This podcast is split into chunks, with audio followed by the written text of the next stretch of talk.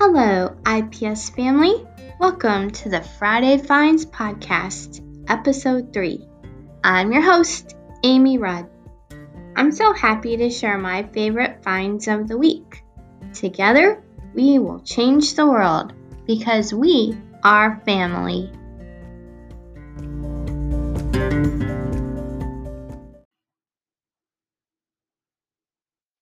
The first resource I want to share this week related to our Halloween theme is a fun build your own jack o' lantern template in Google Slides, originally created by Eric Curts. He's amazing. If you have not started following him yet on Twitter or other educational social media, be sure to do so. You can find him at Control Alt Achieve.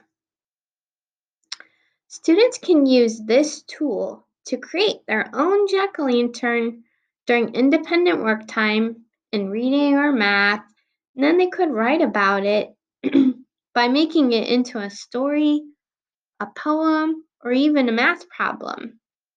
Be sure to check out the link on the newsletter to Eric's blog and more details on how to create shapes and add pictures to the jack-o'-lantern.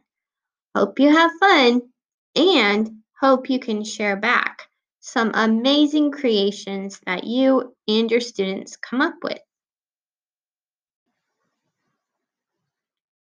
The next tool that I would like to share with you this week is Slidesmania. Have you heard of Slidesmania? If you've not yet, You'll be amazed at what they are cooking up at Slidesmania with Google Slide templates. They have so many cool tools that are created by educators and for educators. Paula is the owner of the Slidesmania website. She is creating free resources for teachers. And the one that I've linked here into the, in this week's newsletter is all about a spooky Halloween scene. Hope you have fun with it. Definitely check out the link to Slidesmania for other resources.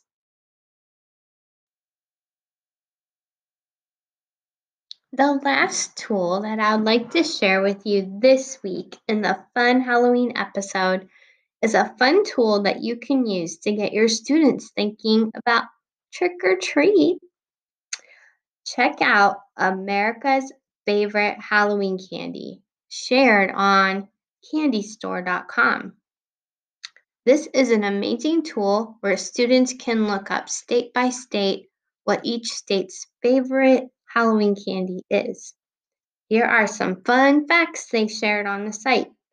172 million Americans will celebrate Halloween. And another funny one 50% of parents will stash some Halloween candy to share later in the year.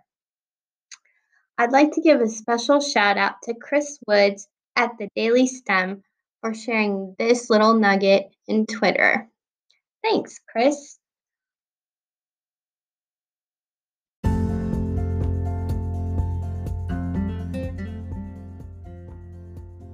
So that's it for this week's episode.